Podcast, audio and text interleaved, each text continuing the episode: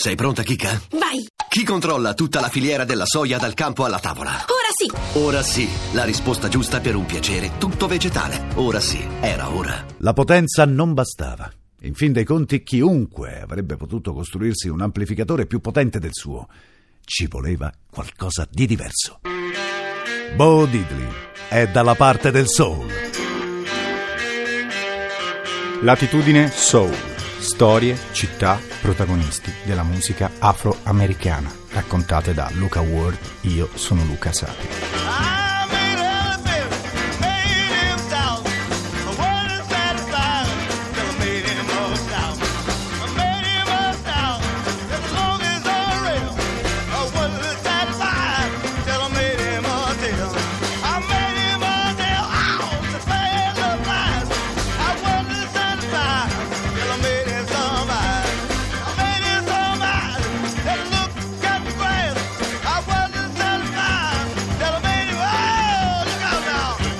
Avete mai sentito parlare di Los Lunas? Immagino di no. Los Lunas è un piccolo villaggio che si trova nella contea di Valencia, nel New Mexico. Si trova ad est dell'Interstatale 25, proprio sulla State Highway 6. È un posto tranquillo dove non succede mai nulla. La popolazione è in prevalenza di Chicanos, indiani d'America e pochissimi afroamericani. Stando all'ultimo censimento, non raggiungono il 2%. Nel 1970 la percentuale era ancora più bassa. Possiamo affermare con certezza che l'unico afroamericano di quel villaggio di appena 973 anime era lo sceriffo. L'uomo restò in carica per circa due anni e mezzo. Lo vedevi girare sulla jeep con tanto di revolver, cappello e distintivo. Quel cappello è stato recentemente venduto ad un'asta per 60.000 dollari.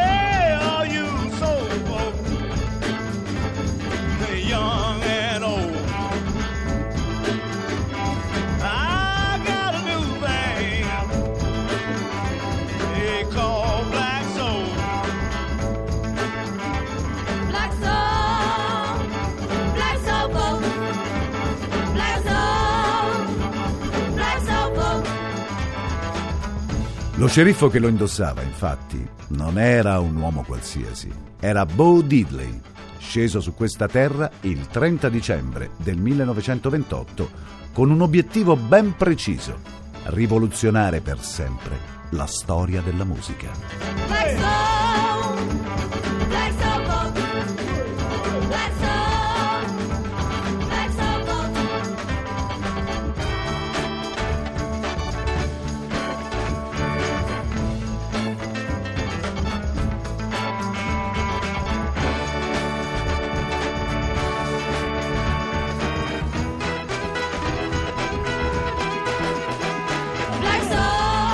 Nessuno sa esattamente da dove venga il nome Bo Diddley.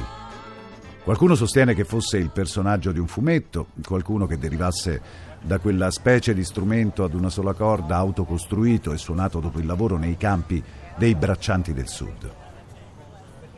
Lui sostiene che sia semplicemente il nome di un vecchio uomo che andava in giro per le campagne a suonare di fattoria in fattoria in cambio di qualche soldo. Per tutta la vita c'è sempre stato qualcuno di molto anziano e mai visto prima che vedendomi diceva Ehi, da quanto tempo? Ma dove sei stato? Io conoscevo tuo padre, ragazzo. Signore, forse mi confondete con qualcun altro. Ma come? Non sei tu il Bo Diddley che suonava per le nostre campagne? Eh, no, signore, non sono mai stato qui prima d'ora. Dai, andiamo, non devi mica vergognarti. Capisco che ora sei famoso, ma è una cosa nobile suonare per dei poveri contadini, sai?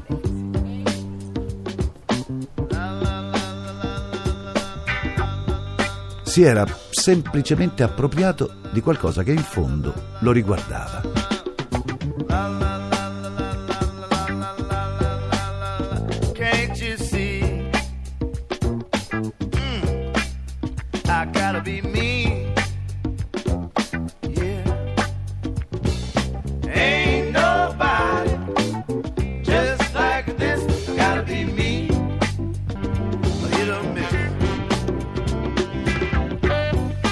Forse lo spirito di quell'uomo in qualche modo era finito dentro di lui. All'anagrafe si chiamava Ellas Bates. Nacque poverissimo, talmente povero che non poteva permettersi nulla. Se voleva qualcosa doveva costruirsela e se voleva imparare qualcosa doveva farlo senza l'aiuto di nessuno. Non aveva scelta e fu così che si costruì il suo primo amplificatore. In casa aveva una vecchia radio a valvole, una di quelle con l'occhio magico al centro, quella specie di luce bluastra che a seconda della potenza del segnale ricevuto cresce o diminuisce di ampiezza. Bo passava le ore a guardarla e a cercare di capire come funzionasse.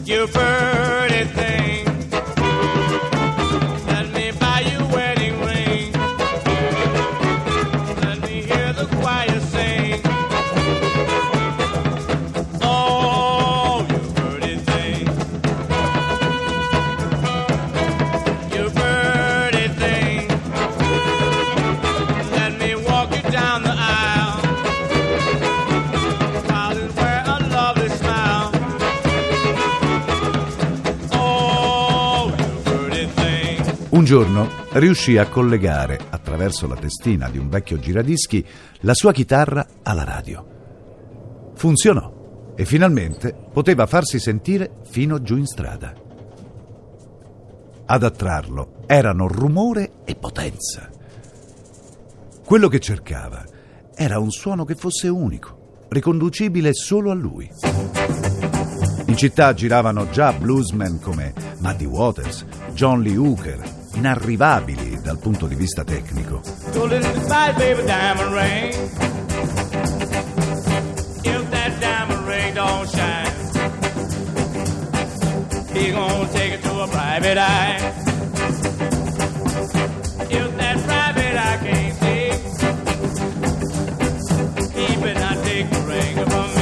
Le loro dita erano agili, velocissime, mentre le sue erano tozze e dal diametro enorme. Erano talmente grandi che non riusciva nemmeno ad infilarsi un collo di bottiglia sul mignolo per suonare con la tecnica slide. Fu così che iniziò a pensare a come farsi notare. Oh, to make it pretty baby a Sunday coat. Oh, dearly call her bell cat to make it pretty baby a Sunday potenza non bastava. In fin dei conti chiunque avrebbe potuto costruirsi un amplificatore più potente del suo. Ci voleva qualcosa di diverso.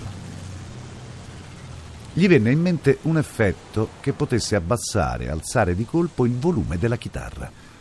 Qualcosa che potesse interrompere il suono e poi farlo riapparire in piccolissime frazioni di secondo. Da un orologio a cucù prese una molla e dei separatori di segnale. Adesso la sua chitarra era intermittente e quando giù in città si esibiva insieme alla sua band, i Jive Cats, tutti si chiedevano che diavolo fosse. Bo aveva inventato il tremolo che solo qualche anno più tardi venne commercializzato con questo nome.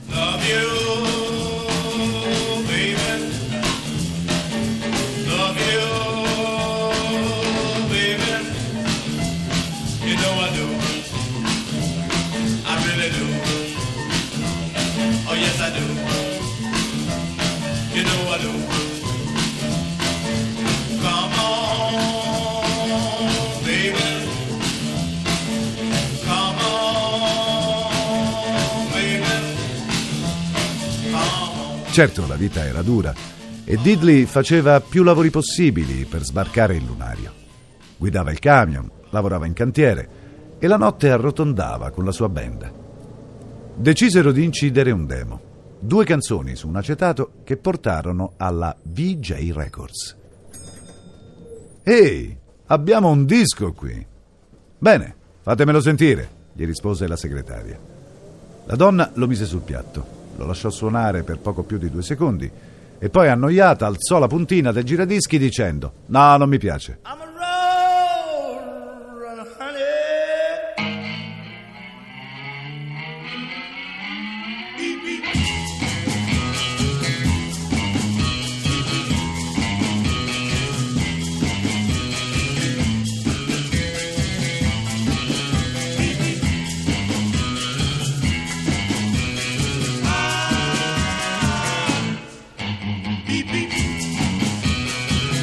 Esattamente di fronte alla VJ, sempre a Chicago, c'era un'altra etichetta, la Chess. I ragazzi, senza perdersi d'animo, ripresero il loro acetato, attraversarono la strada e andarono a bussare alla corte dei fratelli Chess. Ad aprirgli la porta fu Little Walter, il re dell'armonica, che lavorava nei momenti di magra agli ordini della casa discografica e che i ragazzi avevano incrociato spesso al 708 Club. Ciao belli! Cosa avete lì? Un disco? Bene! Dovete tornare però tra un paio di settimane. Siamo pieni. Dopo due settimane erano di nuovo lì e stavolta ad aspettarli c'era Philip Chess, che dopo aver ascoltato il demo gli chiese di tornare il giorno dopo con tutti gli strumenti e suonare per lui e suo fratello Leonard. Bo e il suo trio scaricarono gli strumenti e iniziarono a suonare. Il primo brano fu I Am a Man, quando ero un ragazzino, all'età di 5 anni, avevo qualcosa in tasca che riusciva a tenere sveglia un mucchio di gente. Now I'm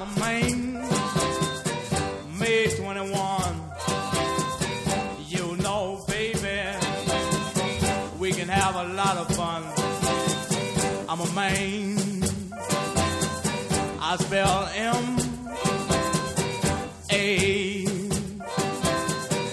N man. Oh.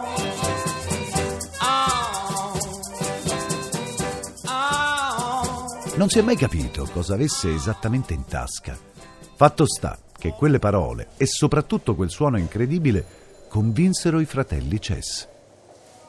Alla sessione erano presenti anche Muddy Waters e Little Walter, che sperarono fino alla fine che i fratelli Chess rubassero la canzone al giovane Bo per destinarla ad uno di loro. Quella volta però Philip e Leonard giocarono pulito e così misero sotto contratto Bo Diddley. 700 dollari a canzone.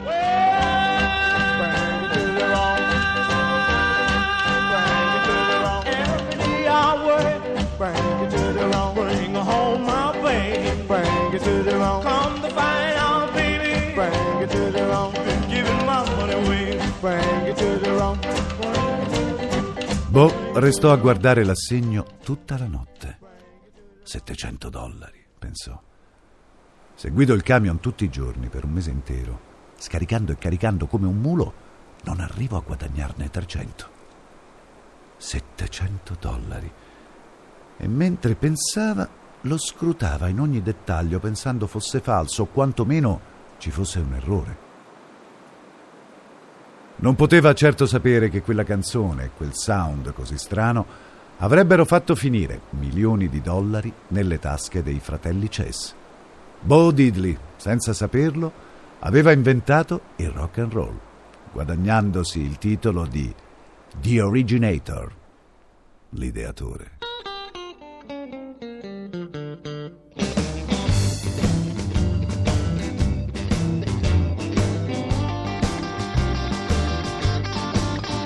L'attitudine Soul oggi finisce qui, vi aspettiamo domani. Mi raccomando, scaricate tutti i nostri podcast, tutte le nostre storie scritte da Luca Sapio e raccontate da Luca Word. Ringrazio Andrea Cacciagrano alla regia del programma, Simona Luciani.